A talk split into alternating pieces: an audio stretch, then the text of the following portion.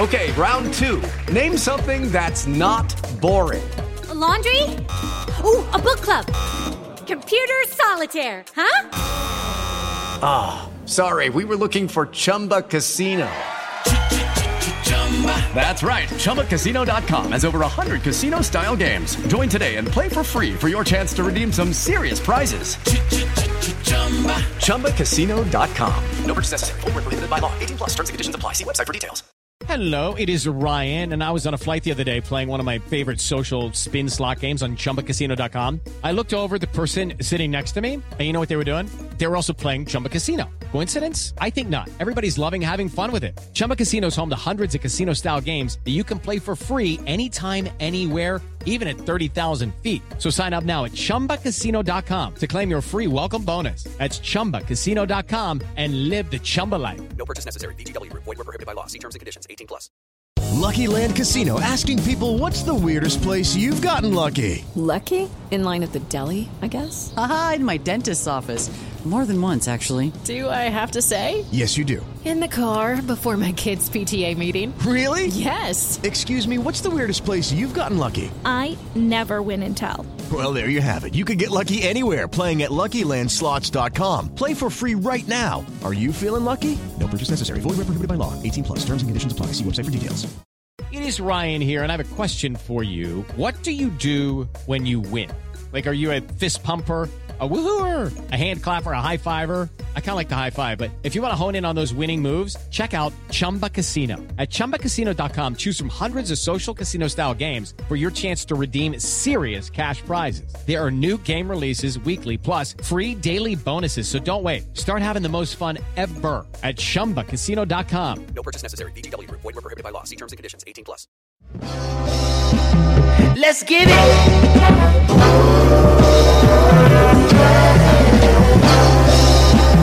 Yes, Lord.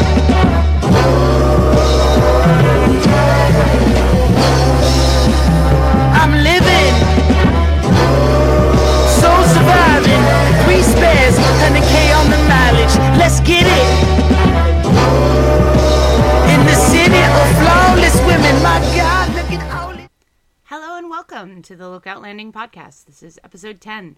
I am Kate Preusser, managing editor of Lookout Landing, and I am joined today by my good friend and compatriot, John Trupin. John, how are you doing? Doing very well. Just got back from a v- extremely entertaining uh, baseball game, which the Mariners decided to win. We Kindly enough. We will get into that, but we have to introduce. We have another guest with us today, and we are very excited about that. It is none other than our own Jake Mailhot. Jake, Hello. How's it going? it is very. It's good to have you here. Good to have you here talking about pitching, your passion. Oh yes. Uh, Even the last two articles that I wrote were about uh, not pitching. Well, you know, the people demand their Taylor Motter content. Oh yes, yes they do. We gotta we gotta give the people what they want. um, so the last time we spoke, it was um, John, a little more doomy and gloomy, right? Indeed. A little.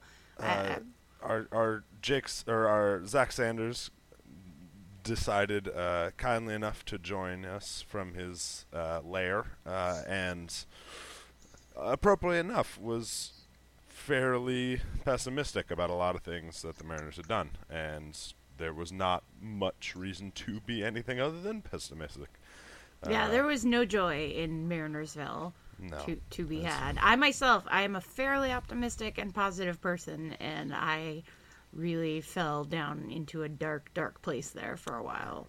Well, and, and spawned a fantastic new slogan Yes. for the team. Uh, I- is- we are. This is no longer the season of Go Biz. It is the season of Fuck This. Apparently, uh, which I, is something. It is, and I'm glad people are enjoying it. I, I, I just want to go on record saying I did not ever mean for that to kind of blow into the thing that it became. Can't bottle lightning, Kate.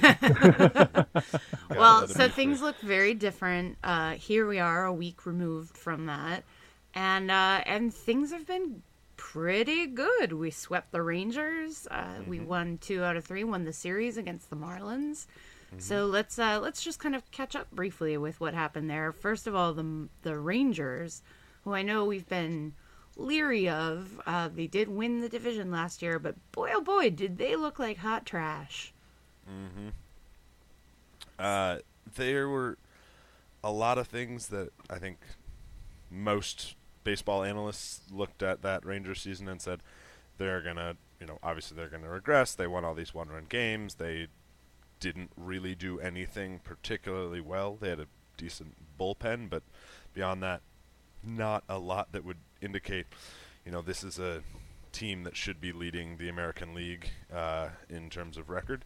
Uh, but they have looked much worse, I think, than than just a team suffering from regression. Mhm. Jake, uh, what what have you noticed that that has really stood out to you about them in that series or overall? Yeah, I think um, their offense doesn't. I mean, it seems to be they they're scoring runs just fine. Like uh, they, um, I don't see any problems there, but their pitching staff just they can't get it together. Um, whether it's um, uh, relying on Andrew Cashner and Tyson Ross to to anchor a, uh, a, a rotation, even though they're dealing with injuries, and um, even I mean Cole Hamels looks like he's taken a step back in the last year, um, and their bullpen just it's it's a tire fire right now. It's so bad. Yeah, Sam Dyson going on the most suspicious 10-day DL Right. stint I have ever seen. Right, with a badly strained ERA. Exactly. exactly. Yeah, and you know, I think they'll get better when Beltre gets back, but Yeah. Beltre now looks like he's weeks away instead of days away, which, you know, say what you will about Rangers, I think we're all pretty strongly on board with Beltre being a incredibly fun player and good for baseball. Um, Absolutely. But it is good in a callous sense for Mariners baseball if Adrian Beltre takes his time while healing. I also Uh, think, I mean, with the with the Rangers series, I think they just they caught the Mariners at the wrong time, right? We were coming off this really Mhm. disappointing start to the season, and Mm-hmm. Felix is starting the first game at home, and uh, and I, I just think uh, it was that it was sort of that, that time where Felix said "En- enough is enough, and he, he pitched a great game on that Friday night, Mm-hmm. and then following up with James Paxton on Saturday, like that was just it was an incredible Brutal. one-two punch. Mm-hmm. it was it was fun to see, and I I believe they got blown out by Oakland today. They did. um, Yeah. which I believe means they lost the series there. Um, which How about Oakland? you know, yeah, it was just- unfortunately, if you turn that around, our next series could be a little bit more challenging than we would like. Um, in with four games at Oakland, that starting rotation looks fairly decent. Mm-hmm. Um, Manaea had a, a no hitter going against the Astros with a five nothing lead the other day, and then the Astros like devil magicked him Oh, out of yeah, that that. bad. Yeah, that was that was an epic collapse. So, n- mind you, they can still they they still have it in them to collapse, but unfortunately, so do we. So.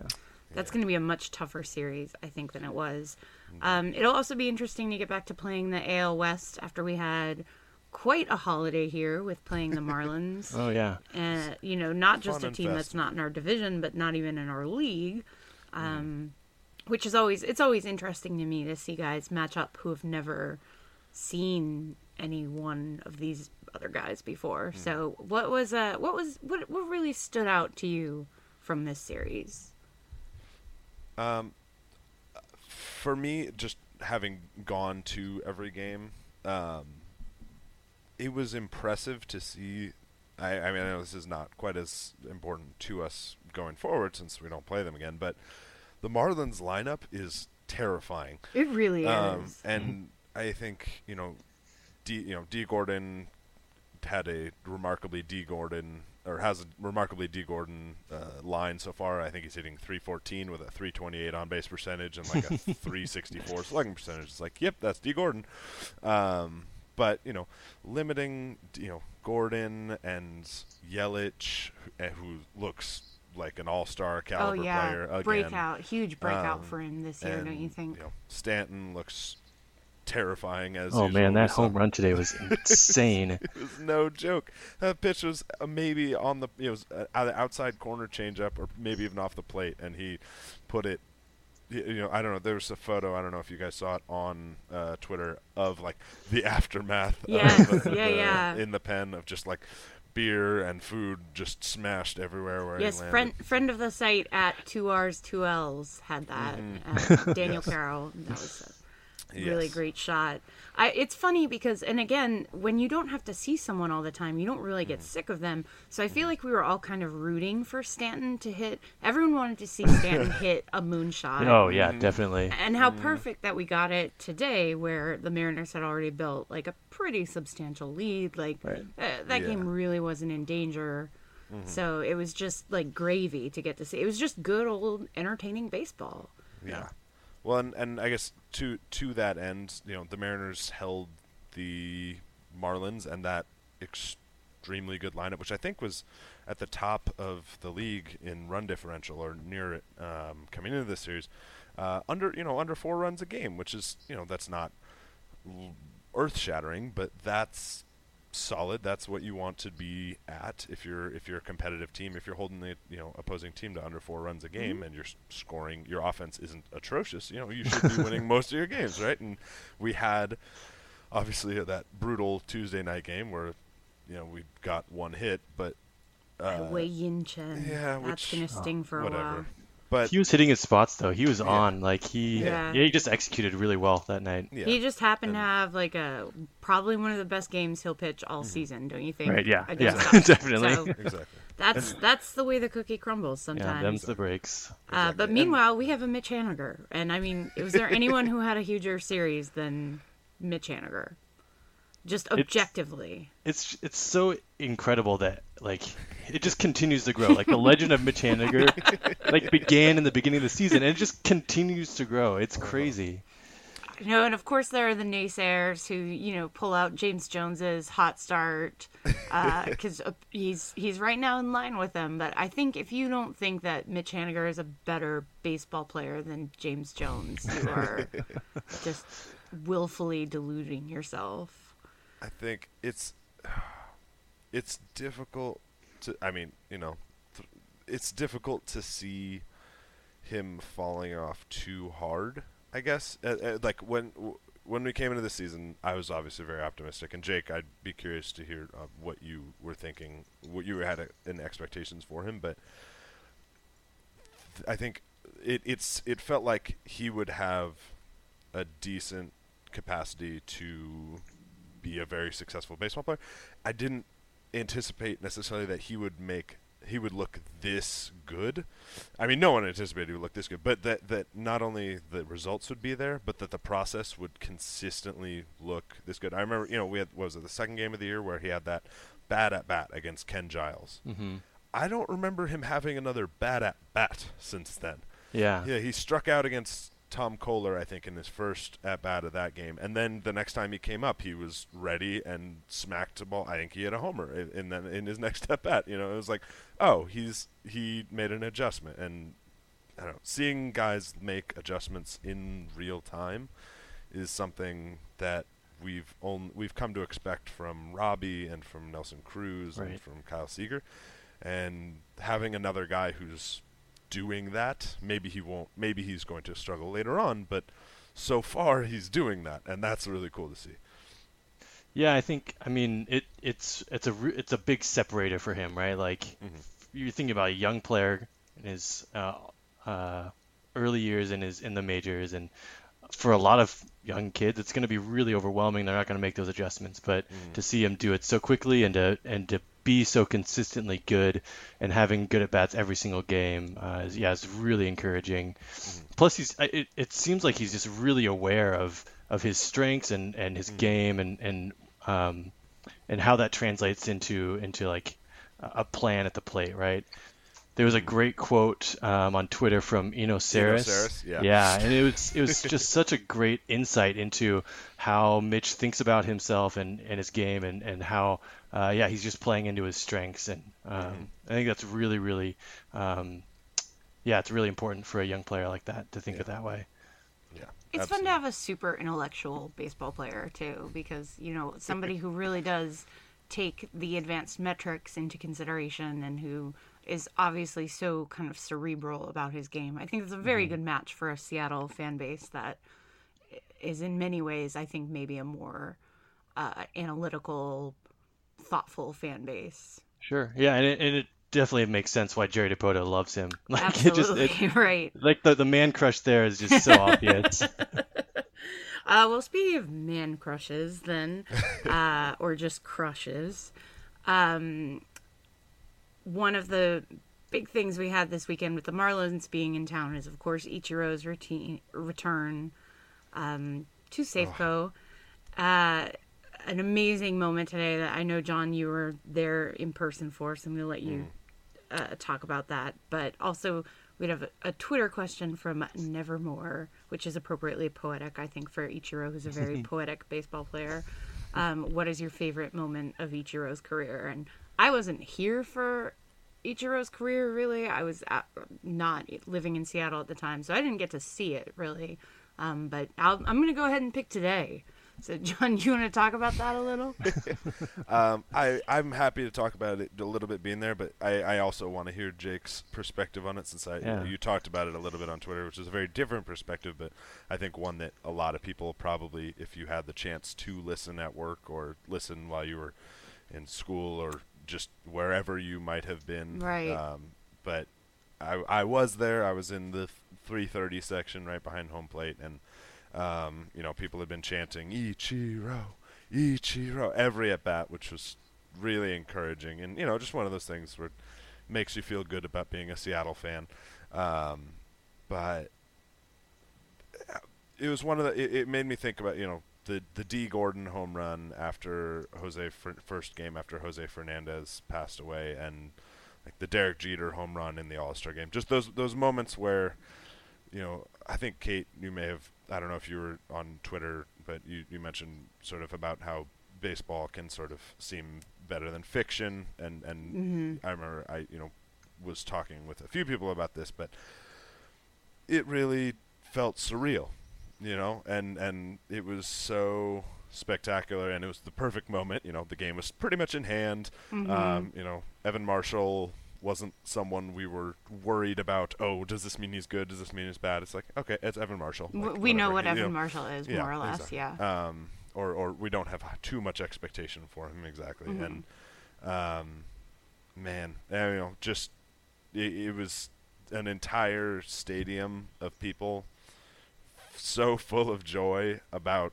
a baseball event, not a, and and a human event, not just their team succeeding, but the you know the work that Ichiro put in, um, and and to sort of see that symbolically even rea- you know realized was was spectacular. And I know he was for a long time the only really fun thing to watch offensively for this team, and the only person that I, you would look forward to see, you know, look forward to their at bats, and you know, I think I appreciate him immensely for that. Jake, what was what was your feeling there? Yeah, I mean, I yeah. So on, on Twitter, I was talking about how I, I I was watching it at work.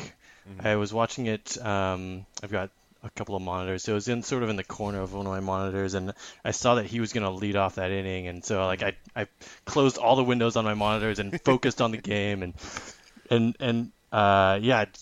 The fact that he like hit it on the first pitch and uh, it was I mean it was just like the perfect moment like this encapsulation of like his legacy in Seattle and Yeah. uh, yeah, it, it was sort of funny. Like we always hear about these stories about how Ichiro would hit uh, home run after home run in batting practice, and that Mhm. he could hit home runs whenever he wanted to, but he didn't want to. And and it's sort of like it was this moment where like, yeah, I can hit home runs whenever I want to, and I'm gonna do it right now. Yes, it was oh man, it was perfect. It was just Uh-huh. so good. Yeah. I think uh, as far as like a favorite Ichiro moment, um, I mean, uh, I think for me, I, I I can't pick any one moment. I think for me, it's it's more just what he represented. Um, we talk a lot about um, how representation matters um, in today's society, and and for Ichiro, that's uh, he he he was uh, my representation on the Mariners. Like I I um, I had I had uh, loved Griffey, I loved Edgar, um, but um, when Ichiro joined the Mariners, that was when that was the moment when I, I could see myself on the field. I could um, uh, yeah, I, I, could just I could just picture myself playing the game through Ichiro's uh, eyes and actions, and um, and so he, yeah, he's a, a huge hero of mine. A, a, um, yeah, and so to to see him come back at um, at this point in his career and and have the this the, the game that he did and, and even like the series that he did, like he had that. Mm-hmm great catch on uh, well great in it quotation marks. It looked yeah, it, it did looked look great. a lot of fun, and it was it was a good catch. He made Yeah. it, I think, look That's a little bit silly, but it was wonderful, and, and he was laughing about it, which Yeah. was also fun. Yeah, it was it was just it was really touching to see him come back and and, Yeah. And see the reception that he re- that he got from from the crowd and Mm-hmm. uh, yeah, I, I I I really wish that I could have made it down to a game because yeah, that would have meant a lot to me.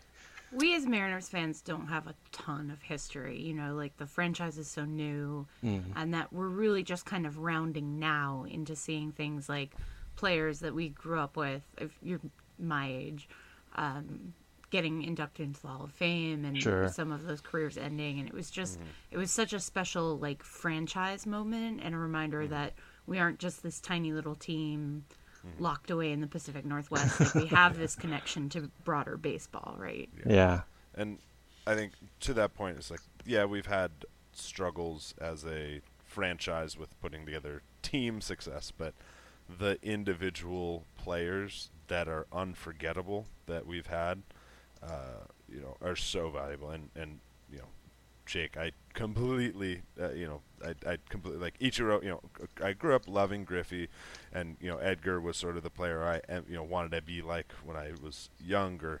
Um, but you know, that was a little bit, a little bit earlier, and you know, Ichiro was sort of the player that was always there. Like you knew, every time he came up, Ichiro was going to give you a good at bat. You knew Yeah. he was going. You know, every time he came to the plate, and every time you watched a Mariner game, you might see Ichiro do something spectacular. Right, um, and- exactly. And, and he was the guy who everyone on the team wanted to be. You know, you had you had fights over number 24 when we were in you know t-ball and in you know elementary school, all the way through you know middle school, high school, and everything. You know, everyone wanted to be 51. You know, Yeah. and it's like that that means something. And and to to have a player like that come back and see people properly you know be enthusiastic and and just I guess I shouldn't say properly but it was it was nice to see that other people felt that same way sure, yeah, definitely.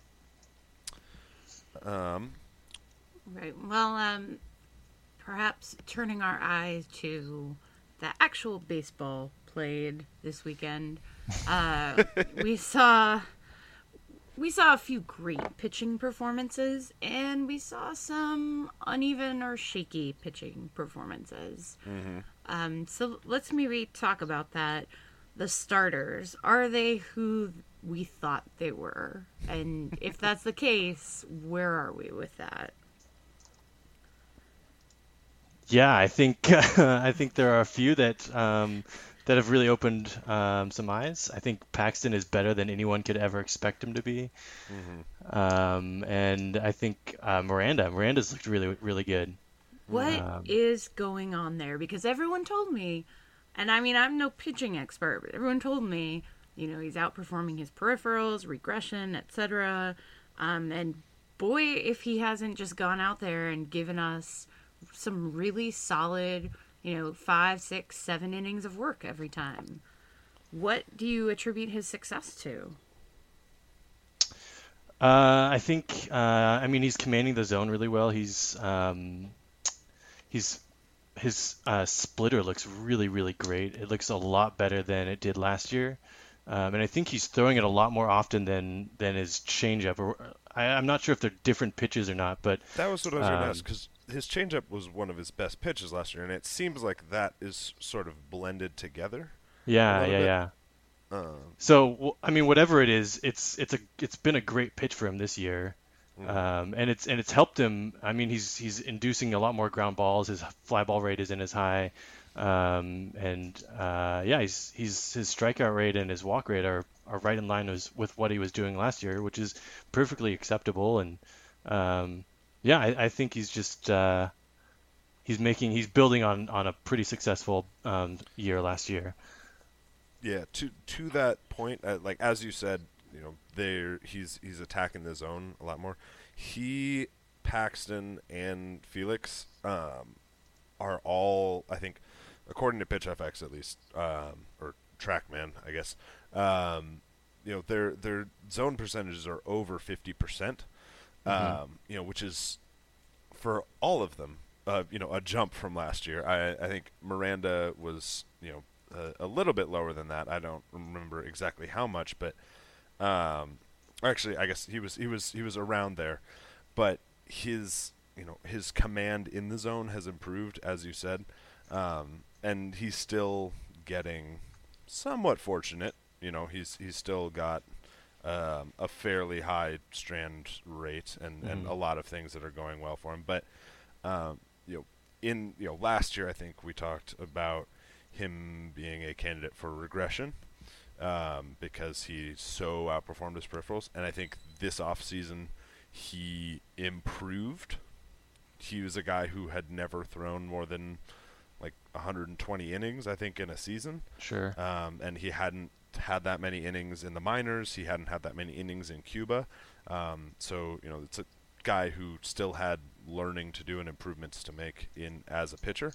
Um, so I think he's he's sort of he's definitely balanced that that potential for regression with just simply improving as as a pitcher. Sure, definitely. Um, and you know, Gallardo and Iwakuma, unfortunately, have uh, have have unfor- have not looked quite as good.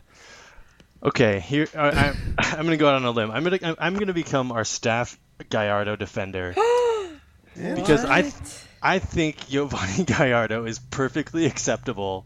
He won't As a blow anyone away, Mhm. but I think he, he he's a lot better than people give him credit for.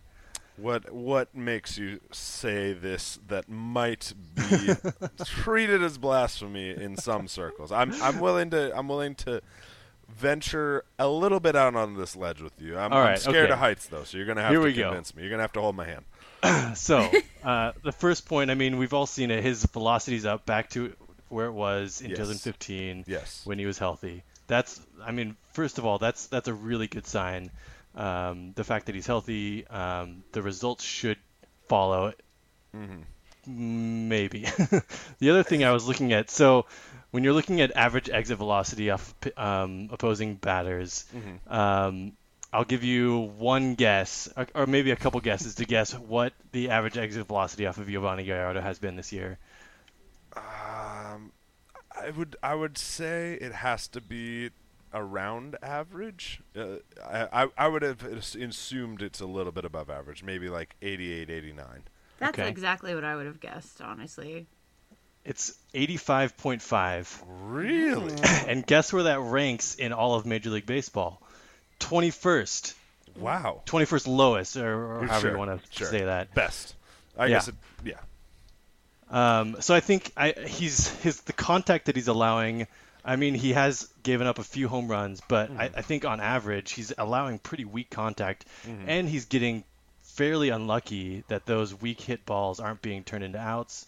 Um, Yeah, only 23% hard hit according to Fangraphs. Yeah. Right, and, a And- and a and that BABIP 373? Yeah, exactly. That's Sorry. insane. yeah, that's So there's there's some regression that's going to happen there. I think um, his strikeout rate isn't where we want it to be, but um, yeah, I mean he's, I think he's he's perfectly acceptable as a number five. I don't think he should lose his job when Smyly comes back. I think uh, yeah, I think he'll be a lot better for us uh, moving on forward. Sure. So you think Miranda is the one who should Ooh, no, I, I didn't say that either. I I don't know. I I think uh, Iwakuma's got to show a lot of progress uh, in the next couple of months. Um, He might be an, a candidate for a Sam Dyson-esque DL stint to yeah, sort of and get that himself breaks my right. heart too because Yeah. I love Iwakuma. What about Iwakuma as a bullpen piece? Could that ever happen? I mean, that's what he started as, but Yeah, I don't think so. I don't think I don't think his stuff plays up in the bullpen. I think, uh, I mean, he's he's his repertoire is so large that it, it's sort of like he he would outthink himself as a as a bullpen piece, right? I don't know. and uh, yeah, it's not like he's gonna it's not like he's holding back a bunch of velocity. Right, you know, yeah, it's yeah, like yeah. He's gonna bump up from you know 86 to 88 and suddenly be you know knocking people down again. But you know 86 to 88 as a starter, that makes a difference. Yeah. Um, and I, I thought I looked at it and saw like he actually is throwing fewer strikes now, um, or at least has been so far. He's he's been struggling with command as much as he has Yeah. with velocity. Yeah, definitely. Which combined with that sort of weird last bit of the spring training, Yeah, I makes think me wonder if he's I'm little I'm- not well.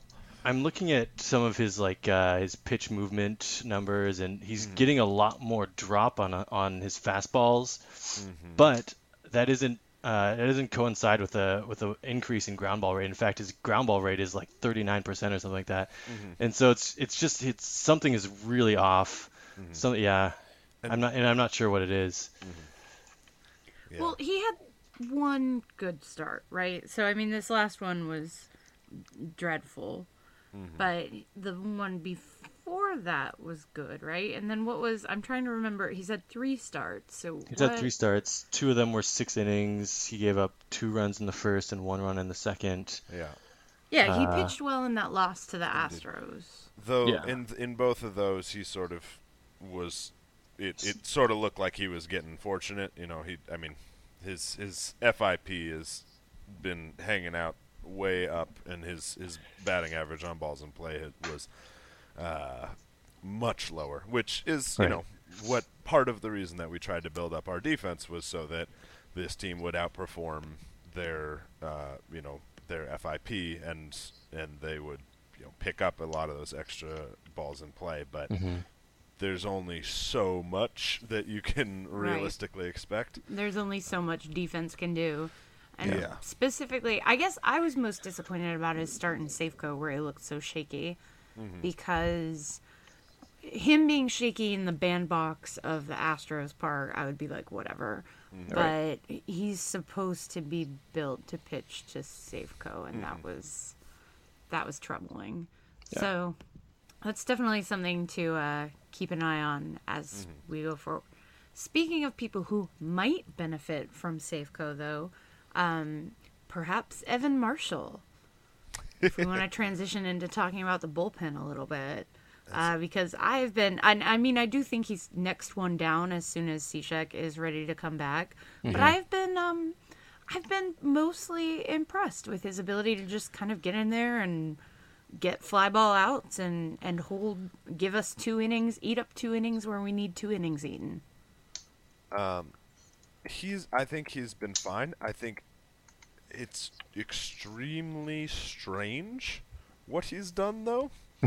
uh, because this is a guy who his entire career and his entire MO has been built around being a ground ball pitcher. Yeah, yeah, exactly. Uh, I think he was yeah. a six, you know, 55 to 60 percent ground ball guy with the Diamondbacks. Right. And so far, I think he's around 35. I don't remember. I think he got and he got three flyouts today, and well, he Mhm. got two flyouts and a homer uh, to Ichiro. Um, so that's which is fine. You know, you can do that in Safeco and have better luck than you would in Arizona. Uh, and maybe that's an intentional thing. Um, in fact, I believe that we may have something upcoming about that uh, from one of our staff writers. But uh, it it is really strange so far uh, to to see what he's done. I'm unfortunately don't know if we're going to have enough time to see him and see those numbers stabilize to be able to say whether he's changed, what kind of Right. pitcher he is. Because he's probably going to go to AAA as soon as I mean, Cishek is there in Tacoma now. Yes. But uh, I'll I'll definitely keep an eye on him in Tacoma, which I think uh, Cheney can play a little similarly to Safeco. It's expansive right out there. It's, it's big and wet. It's Yeah. big and wet. yeah, exactly. So we should should be able to get a good idea of uh, what's going on, more or less. But yeah, he's definitely. I, I mean, it's a pleasant surprise. And even if we need, you know, maybe we need 10, 15 innings out of you, and while some other guys are getting right, that's mm-hmm. fine. Okay, I thought you were gonna say. I think maybe we need ten relievers, and I was just gonna Well, really. You know I love relievers, and I love the eight man bullpen for that reason. For cause, just because right now I feel, and I've said this before, that the eight man bullpen is a better option than I. You know, blessings to you, Mike Freeman, but I really don't want to see you making any more starts. Um, what do you Do you- guys? what, what? Let's talk bullpen generally. Our level of concern with the bullpen, where we are with the eight man pen, how long you see that going on. I uh, I think the eight man bullpen was a it was a good idea to start the season. I think as soon as uh, Cishek and Zych, I mean Zych's already back, but as soon as Cishek's back, I think we go down to a seven man pen because I think that moves it bumps everyone back an inning, right? And uh, and everyone sort of fits into their prescribed roles better with Cishek Cishek in the in the bullpen. Um, but I mean, to start the inning without Zick and without Cishek, I think we needed that eight-man pen because we were putting people into roles that, that they weren't uh, meant for, that they weren't comfortable with. Um, I mean, we saw James Pazos; he had a, a number of um, appearances uh, and really high leverage uh, appearances uh, that he probably shouldn't have been. But um, yeah, I mean, I think that's just the reality of uh, of a bullpen is sort of just a rotating door based on who's hot and, and who's Mhm. injured and yeah. I I would agree. Uh, You know, I there there are reasonable ex uh, or frustrations with it, but I I saw it as a definite way of hedging. I think if Miranda and Gallardo were really struggling, Sure, um, yeah. Also that you know having an extra guy out there that you could come in and say like, okay, this didn't work, and we saw that in on Sunday's game where Iwakuma didn't have it, and Oh, and, yeah. you know I think I was I was surprised even I, I don't know if I would have pulled him that quickly after three innings, but it was clear he just wasn't Mm-mm. looking good, and they said, well, we've got this eight man, and this that was I think honestly one of the first times where it was like they really actively made that a benefit, made you know made use of that advantage that Yeah, they have, definitely. I guess, and and you know it helped that Evan Marshall did really well and had two and a third shutout in or you know perfect innings. Yeah. Um, but you know, and then you're able to bring in Rzepczynski for special you know situations. Mhm. You're able to bring in Altavilla, who's you know had some trouble with locating his slider, but still has good enough stuff to make people look silly if it's even close and you know you, you you're able to get out of these situations so Right, and I think that might be the the one argument that I could see for continuing with an eight-man pen after mm. Cishek comes back is is pairing up someone with Iwakuma so that he doesn't have to face the lineup three times through. You Yeah. can have him face the lineup twice and then Yeah. bring in your your long man to, to pitch the sixth and the seventh inning. Mm-hmm. I mean, remember the Nate Karns Mike Montgomery combination that we had Yeah, last yeah, year? It definitely. was every time Carnes could not get into the fifth inning Yeah. or through the fifth inning to save his life, and it was always it was almost like a split start every single Mhm. time. And I mm-hmm. think that that helped Montgomery to kind of know that like okay this is this is probably what's going to happen i have to prepare like i'm starting the game even though i'm going to be coming in maybe in the fifth inning and you know just having that mindset which maybe helped him when he went to the cubs and was like hey i want to be a starter again. Yeah. um, which was a, a position i had kind of tagged miranda for before all the Smyly stuff went down. Sure. um, and i'm not sure who best I don't think we have a real long reliever in there is one of the problems and maybe I think one of the reasons we have to keep the eight man bullpen because not a one of those guys do I want pitching any more than two innings max. Not Sure. Nick Vincent, not James Pazos, not Altavilla, even though he was a starter. But I mean, something is funky with his slider command right now. I don't know what's going on, but I hope they fix it. Um, thank goodness Evan Marshall was able to like eat up some innings. I Mhm. think Zitch Zych has looked a little a little shaky, honestly. He's Uh, working back though, y- you know, and and his he he looked okay today, even though he, he didn't get great results. But Right. I, I, I just by based on the I, I completely see what you're saying. I I like him on the basis of his body of work and his talent, but the, they do have I think a very solid pool to choose from once Cishek is back, uh, and that l- la- lack of a guy who can do long relief is, or that has proven long relief skill, uh, is frustrating. But if you have guys who can go one or two innings a night, and you can sort of shuttle guys back and forth if you need to from Tacoma, you Yeah. know, that are that are solid, that gives you a little more flexibility to work around that. Where we have Chris Heston is just turning in like great appearance after great appearance. Yeah, right. So, Yeah. uh, but I think that they're hesitant to pull the string on that because they don't know if they're going to have to take one of those guys and turn him back into a starter or not. Sure, right. That's true. But something has to happen because we are currently by WAR. Rank. Guess guess where the Mariners rank in baseball by WAR. The Mariners bullpen The Mariners bullpen ranks by ranks FWAR. uh, in all of baseball 25th. I'm Hmm. gonna say 23rd. John is bang on. We are 23rd. Oh, wow. 23rd. Heck so we have the Astros up there at third, the Angels at seven, which feels Bedrosian's good. yeah. good. Huston Street's gone for the year though, right? Uh, he's at least on the 60-day deal. I think he's gone for the year. Yeah. And then uh, the Athletics at 13, and even the lowly, lowly Rangers are ahead of us at 19. Oh, boy. So It's just because That's- they've had to pitch so much. Indeed. And and Casey Fien does not do us uh, many favors. in no, that- I in mean that, so- honestly, we're probably still wearing a lot of um, a lot of negative WAR from that one appearance. Right. Yeah. Chris from Twitter wants to know Fien Fi Fo Fum is Casey's career kind of done. Uh, it sucks that we spent so much money on him and he's been kind of crappy.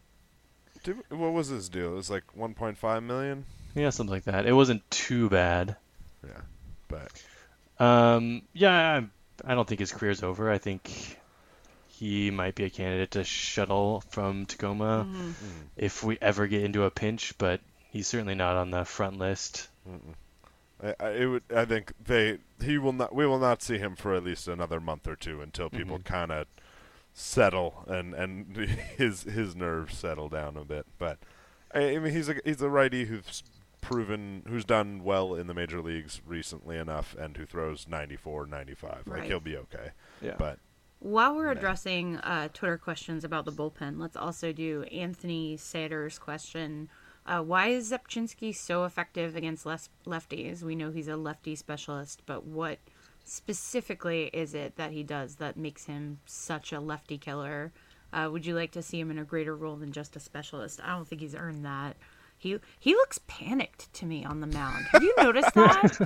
like he looks so after Haniger robbed that home run. I mean, I get being grateful, but he was like, I, I don't know what Haniger got from Rzepczynski, but I bet it's like a gold watch. Like, I believe he, was- expli- he explicitly said he he was buy uh, Haniger a steak dinner anywhere he wanted it. Yeah, there we go. Just the, I- the classic. I enjoy the idea of the two of them out at like the Metropolitan or something. No, no together. communication was there. Just sitting, staring Sitting in at him, silence. trying. Yeah, I don't know. I'm sure they're both very like have deep n- issues of knowledge. I can't imagine what they relate about though. I saw I will say I saw Mike Freeman and Leonys Martin like having a long discussion on the bench like while they were uh, while the Mariners were hitting and like sitting next to each other and excitedly going back and forth. And I really want to know what they were talking about now because that's just the funniest pairing of just high energy constantly smiling. Yeah yeah high energy high frequency uh, individuals. But um, to that question I mean, his his pitch combination is is really uh, difficult to pick up on for Mhm. for lefties. I mean, lefties in general are more susceptible to left-handed pitching, partially because you just don't see it as frequently, and partially because the pitches are moving away from you, and you often, especially in someone like Rzepczynski's case, you have a tougher time of picking it up uh, since it's coming out, starting often looking like it's coming at you. Mhm. Um, but his his best pitches, he sort of, I mean, he throws a changeup, but he usually works uh, just like a sinker or slider. Right. And you, those two pitches tend to look very similar out of the hand, uh, but his slider is, I think his usually been his his go-to out pitch. That's his out Um, pitch. Yeah, that big Yeah, sweeping. definitely. It's like a sweeping slider, right? It kind of Yeah. mo- it Yeah. dives away from the batter, and they Yeah. chase it and look silly. And, you know, if you if you think if you remember sort of Jeff Nelson and what Jeff Nelson did to Oh, everyone Jeff Nelson. with that with that sweeping you know slider that was just like this looks like it's going at my head. Oh, this is now during, you know in the strike zone. Or oh, this looks right down the middle. Oh, it's you know In the I other can't batter's even- box. Exactly, Yeah, yeah, exactly. yeah. And so um, I'm know, just I'm looking up uh, the whiff rate on Rzepczynski's slider, and it's 48%. Yeah. nuts. It's insane Yeah, is that just just for lefties or is that overall? uh, overall. Wow. Wow. That's Yeah. impressive. Um, yeah. So he's, I I mean, essentially that combination of pitchers, you know, I- or of pitches rather, just does wreaks havoc on uh, a lefty. I mean, it, it would be more difficult for anyone, but as a right-handed hitter, you're more used to seeing that just because you get. You know, usually right-handed hitters are facing right-handed pitchers, so you get a little more comfortable with it. Left-handed uh, hitters just by nature don't have as many at bats against left-handed pitchers. So, um, whereas that pitch will break in on a right-handed hitter, and they'll be able to see it coming uh, more easily. Obviously, not that much more easily since they're still, uh, you know, whiffing on it. But um, it's it's really difficult, and you'll get a lot of those. Uh, you know, you know what Kyle Seager's swing looks like when he decides halfway through that he shouldn't swing, and he's kind of like, just kind of like, of it. yeah, it looks like he's like miming, like he's he's slow mo punching the air in front of him suddenly. Um, it's yeah, so you get a lot of those, and that is just not as effective against righties. I guess is, is what I would say. Yeah, and you know, with just that, he he will face the occasional righter, righty we've seen if it is leading, if there's another lefty in line behind that, Mm-hmm. and so he's gonna be exposed some, but we definitely want to limit the amount that he's exposed Yeah. to. And that was sort of what he struggled with last year, right? Is he he was really good against lefties, but he was a little bit overused, I think. Right. hmm And so, um, if we're in a situation where we are having to, oh, you know, use Rzepczynski more, uh, then we're in trouble overall. So Yeah. we have we have good enough other options in the bullpen. It may not seem like it so far this year, but we really do. Uh, that we shouldn't have to do that too much. I guess is what I would say. Yeah. All right. Well, speaking of Twitter questions, I think we will take a little break and then we'll come back and answer some more of them. I wanna be with you. Ay, I wanna be with. You I wanna be with you. Me just love me. If I didn't ride blade on curve, would you still love me? If I'm in my mind at work, would you still love me? Keep it a hundred, I'd rather you trust me than to love me. Keep it a whole one, don't got you, I got nothing. Ay, I got something. ay. Hold up, we go function. And we're back. All right, now's the part of the show where we uh, take your Twitter questions and try to say smart things about them. So, uh, John, what have we got tonight? Um, we have a variety of questions. In we're gonna start here with a question about a catcher that we all have learned to believe in and stop at various levels believing in, uh, who has been the biggest endorser of the miles for running runners in scoring position uh, uh, suggested campaign. Um, Mike Zunino. F- This question comes from Brypot. LL regular. Indeed. Uh, do you believe Zunino can ever be an above average hitter, or should we accept he's an 80 WRC plus hitter with great defense? Jake, what do you think? Oh start? boy, Jake, I. we have you here. We're gonna get you going here. Uh, Mike Zunino. Uh, no, I don't think he'll ever be an above average hitter. I don't think. Um, yeah, with a strikeout rate that high and uh, and a refusal to take walks, even even if his bat, even if his at bats look like he's he's laying off the the the breaking pitches, he's still not taking walks. He's still just striking out 30% of the time. Uh, yeah, I just I can't see how he's going to be an above average hitter. I and and honestly, I think I'm okay with him being an 80 WRC plus hitter. I think that's perfectly acceptable for a catcher. Yeah. Uh, especially with his uh, defensive chops, um, which you know maybe we weren't expecting with a first round draft pick, but I think it's it's okay. Uh-huh. He did not have Uh, a great day today, so it's not easy for me to say these things because he had a three he had a three strikeout day. Uh, Um, he hit, he hit a bloop double, but he also hit a and I will double. not hear I will not hear slander against. And- And, he had the Zunino hit by pitch. Uh, yes, Um, yes, he did do that. No, Uh, honestly, I- though, on that double, he had two really ugly plate appearances. I was not happy with them. Um, he swung at some stuff he probably shouldn't have swung at in one of them, chased something way low out of the zone. Um, but the one where he hit the double was a really good plate appearance by him. He laid off of. I feel like we've given him a lot of credit out of uh, for laying off what's low and outside. He really doesn't do that anymore. But I think now we need to start giving him credit when he lays off the high strike, the high fastball, because he started laying off of that more.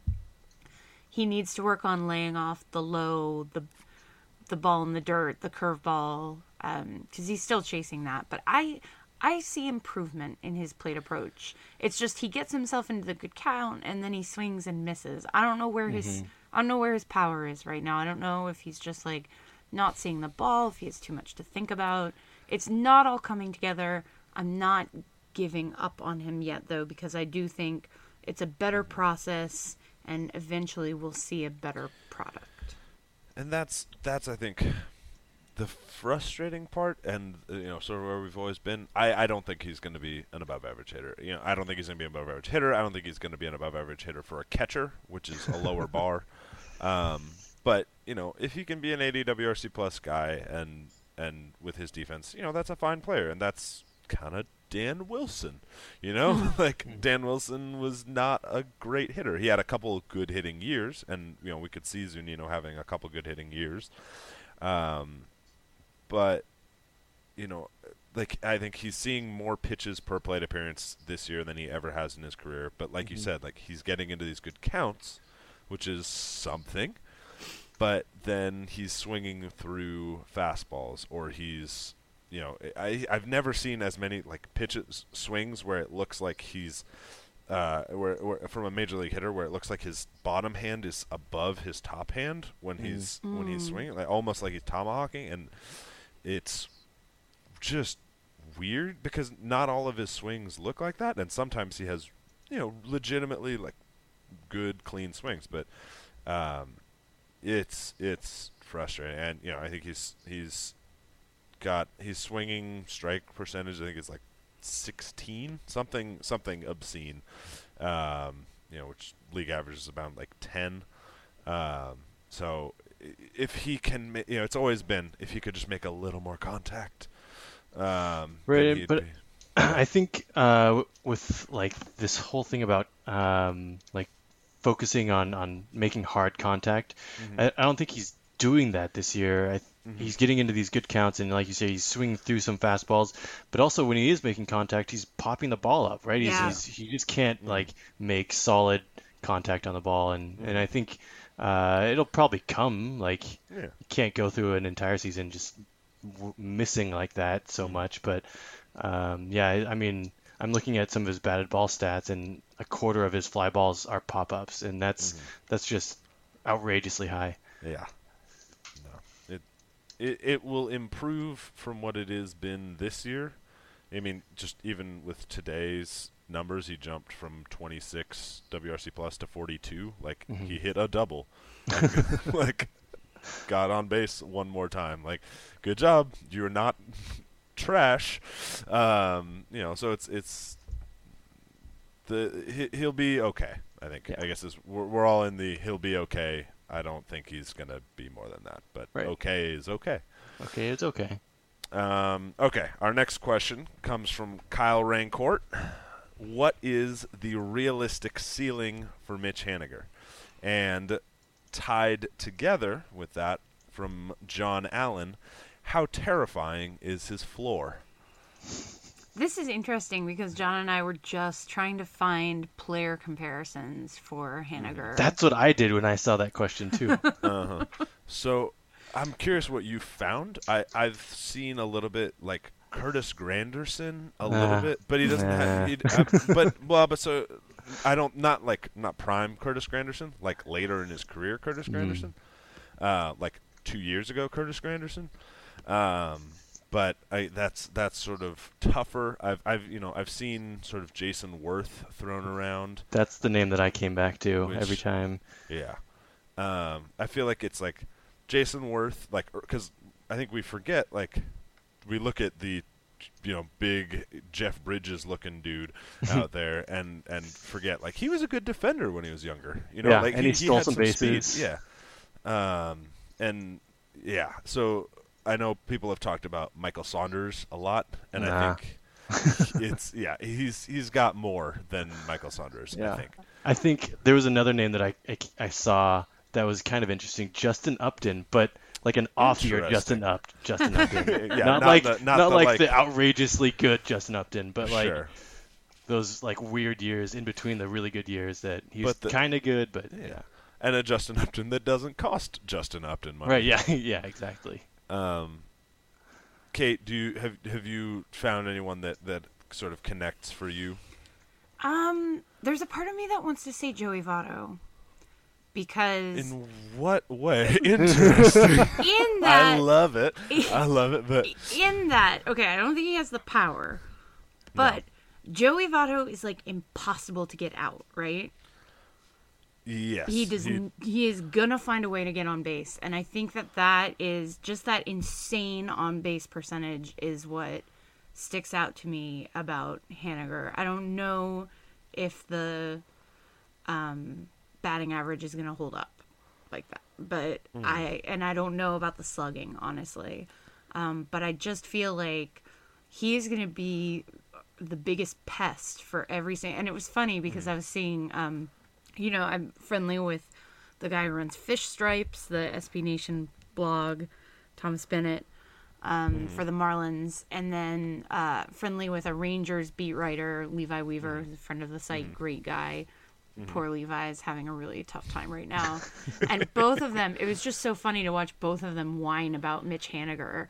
I was like, oh, wow, we have the player who is like an incredible annoyance to everybody we have else. a Kole Calhoun. We have a Kole Cal- yeah, exactly. So I don't know. It just that was the first name that popped into my head when I was thinking about like who is the hardest player. Who who would I if I was a pitcher? Who would I most not want to face?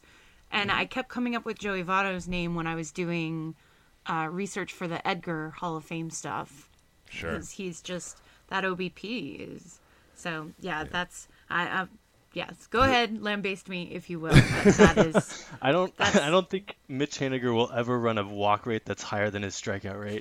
I was just That- that's I that, just don't that's the think that's gonna biggest happen. difference is is just that Votto doesn't strike out much and like he's he's been like a below 20% K rate guy his entire career and like you know Haniger it doesn't swing and miss hardly ever but because he takes so many pitches he gets into a lot of two strike counts and that puts him just In by danger. definition Yeah, yeah, in yeah. danger of striking out so um as a result. But you know, I, I think the the idea of he gets on base, he's very good at fouling balls off, and he's you know got above average speed. Um, is, is a, a decent decent comparison there. Um, or have we settled on Werth as sort of the ceiling, the the uh, ceiling that you see, Jake? Yeah, I think so. I think that's probably a good name just Uh, throw out. yeah, well, and and you know, I don't I don't know what people think, what people's perception is of Jayson Werth, partially because he's he got I think a little bit of a bad vibe for being this overpaid guy when he went to the Nationals, Right. Um, and sort of injury prone. Um, you know, he was a three to five win player for like most of his career, and Mhm. Yeah, know, definitely. and and for like several years. So. Um, that is that seems very reasonable. I guess is what I would say is you know, um, I don't. I it, it's still tough to say just because you could see a way in which adjustments are made, but based on the way that he's looked in terms of plate discipline and his physical talent and his strength and the way that he has talked about thinking about the game as you Mhm. talked about that um, you know he knows what type of hitter he is um, and Kate I think you were it was it was you who talked a little bit about how the Mariners have a lot of players who know or, or the Mariners coaching staff has encouraged players, or maybe this was you, Jake, uh, talking about having a lot of players who, you know, know what type of hitter you are. Oh, I guess. that was that's a thing that they pushed at that um, hitting summit. You Yeah. know what kind of hitter you are. Are you a gap to gap guy? Are you a power hitter? Are you a slap hitter? Like whatever. Yeah, and and Haniger seems to supremely know what kind of hitter he is. And Oh yeah, definitely. That that that'll take him a long way. So, yeah, the what do you think about a floor then? What is it? Is it terrifying? Is it is it high like Dustin Ackley's? Is it high like uh, is it high like Justin Upton's? Um, He, you know, I just don't think he's a huge. I don't feel like he's a huge risk player. I mean, I'm not scared when I see him go up there. You know, Mhm. I don't. I- maybe he strikes yeah. out, but I don't think he's gonna do anything. Like his outfield defense is maybe the one thing that, like, uh, maybe he's a little worrisome to me. Takes some kind of weird routes sometimes. I'm not I sure believe that the he's like second in the league, which is you know DRS, whatever you may feel, but I think he's like second in the league and or, or like top five in the league in DRS coming into today. Well, I mean, he Uh, had the three right there when he jumped and saved the. I mean, that's you know, ding, ding, ding. Um, no, I, I mean, it's hard. I don't really see a ton of holes in his. I'm not scared of him. Basically, I'm not scared he's gonna bottom out, and I know a lot of people are, because that's what we've seen. We've seen so many promised things fail, um, but I don't think Mitch Haniger is going to fail. Not epically. Okay, so I just thought of a, a name that that's connected to some names that we had already talked about. Uh, Melvin Upton Jr. maybe as a floor, where he strikes out a little bit too much. He's still taking walks. Um, his average is maybe 250 or so, um, and so that it really limits the the upside. But I mean, he's still a, a solid Mhm. league average hitter. I think that's probably a, a maybe a realistic floor. I don't know. I think that sounds Yeah. fair. Um, and yeah, and I agree. Like plate discipline tends to be, I think, is a skill that is is difficult, more difficult to find than than uh, you know physical traits, obviously. Um, and if you're walking, you can. It's tougher to you know. It's easier to break a slump when you are able to walk. Mhm. Um, and when you have speed, you know, speed doesn't s- have slumps. You know, speed doesn't take days off. You know, speed is still valuable, and and defense is still valuable. So you know, he's a young. I mean, he's you know a guy in his. He's 27, I think. He'll turn. You know, his birthday was in December, uh, 23rd. You know, naturally, um, but. Uh, I think uh, you know we have team control on him for a long time Right. at a low rate, so it's not like you know.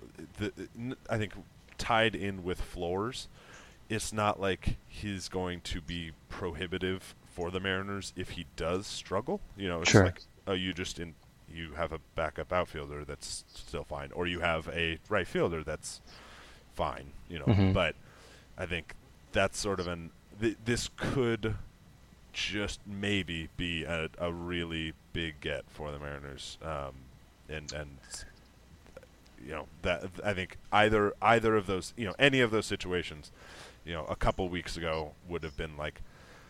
I, I would take Melvin Upton, you know. um, and now Yeah, it's like, yeah. well, he could be Justin Upton. Yeah. So, um, yeah, I think that's that's solid.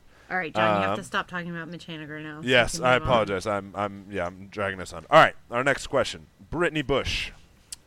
Of all Mariners pitchers, who has the most fun delivery to watch? Uh, Edwin Diaz. Oh. Easy peasy. It It's is- he just is so fun to watch. He just it's the way he slings it up there. That arm and- whip. Yeah. Yeah. I am gonna go with um actually I really like when he is on. I like Iwakuma's delivery. Ooh, yeah, like okay, the there we go. And I love Marc Rzepczynski's leg kick. I think it's so beautiful. Um, I would have said Iwakuma, but since you said Iwakuma, uh, I'll probably go Paxton. Um, you Oh, yeah, there we go. He, I really enjoyed, even though it was detrimental, his reach in the high in the sky thing. Um, he's, he's sort of made that a little bit less, but um, the it, it really looks like he's coming through, like he's winding up a catapult, like when he bends back, and then it, it, as he unleashes it, it's extremely satisfying. Um, our next question comes from Hillary Kirby. Uh, what should Jean Segura dump over the head of the next player of the game? Mm, so we've had gum, we've had gum balls. So I kind of do you remember the game last year? I don't know, maybe it was two years ago when they dumped trash on Logan Morrison. yes. Yes. Do I still That have that awesome. picture saved on my phone? Yes. Who is the most deserving of trash being dumped on them if they're the player of Danny the game? Valencia. Yeah, it was Danny Valencia. I mean, yeah, it's Danny Valencia, but I was wondering if anyone was going to think anything else, but that is the correct answer. I would like to continue the theme of like ridiculous candy and have Mm. you know like from gumballs to I don't know uh gobstoppers that might hurt.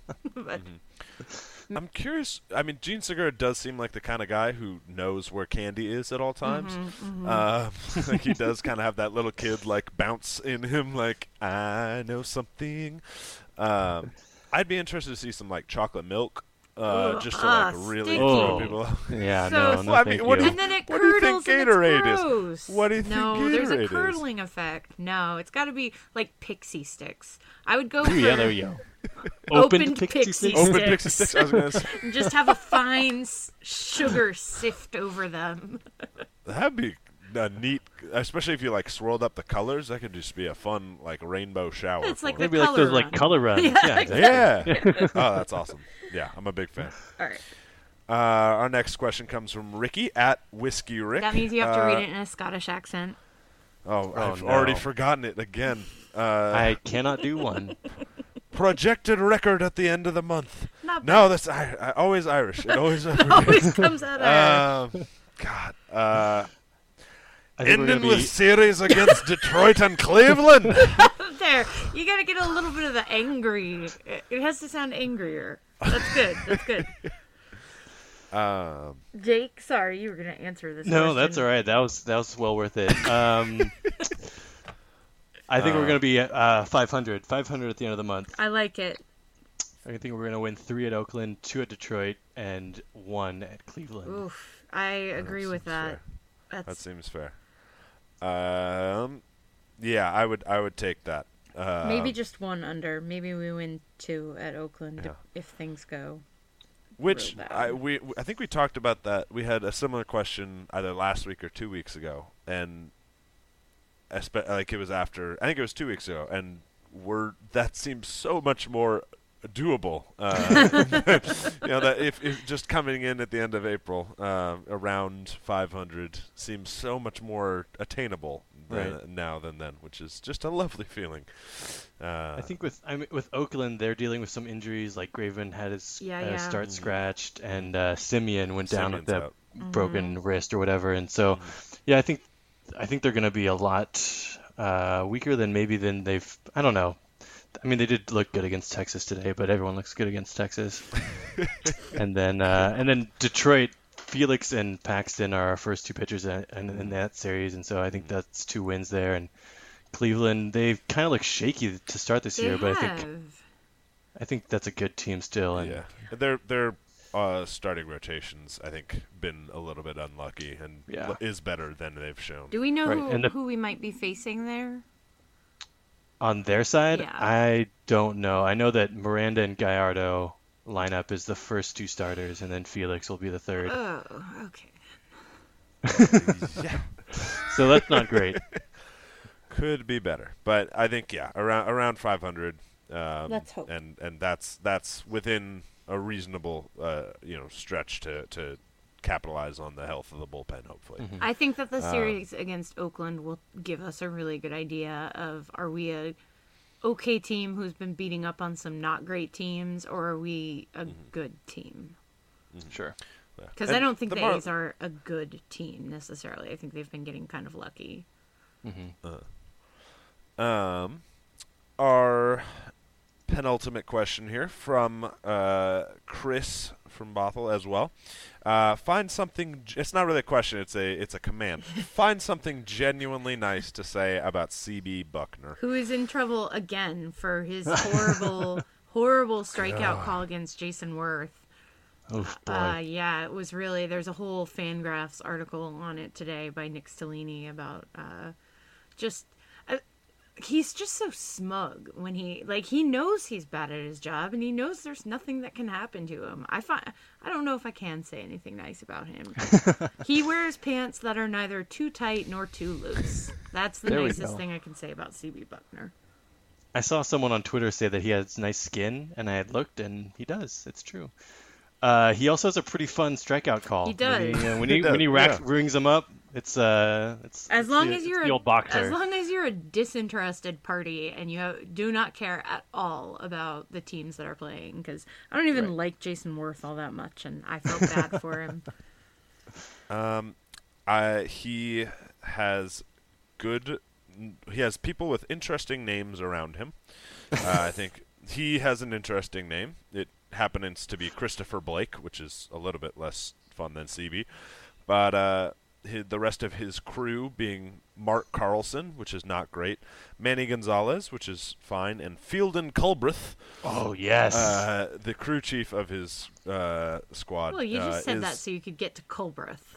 I mean, you're be absolutely fair. correct at it, and that is his his main quality. Um, he's also born in Jamaica, which is interesting. Oh, I'd be go. curious to s- know how he got into um, baseball. All right, stop umpiring, humanizing but- him. This is uncomfortable for me. All right. Um, our final question today comes from staff writer Isabelle Minasian.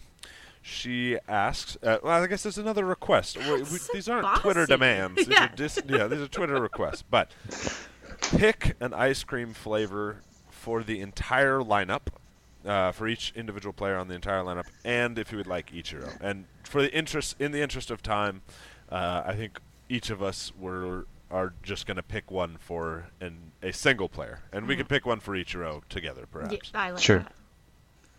that. Um, I can start. Uh, I would say that uh, Leonys Martin is chocolate chip uh, because sometimes there, there's a really wide range of chocolate chip enjoyance. Uh, some days you get the big chocolate chunks and it's fantastic, and some days you get like the little bits and it's like, why did I even bother with this? Oh, So. that's sad. But also, Leonys would be birthday cake ice cream. Ooh, nice. Fair enough. Uh, I'm gonna go with um, something uh, something like caramel hazelnut crunch for Taylor Motter because he packs a punch and he's wild and crazy and He would definitely be an adventurous ice cream flavor. I yeah, can see that. definitely. Uh, and I'm going to pick rum raisin for Jarrod Dyson because I feel like there's something a little bit dangerous about rum raisin, a little bit fun, maybe a little bit sexy.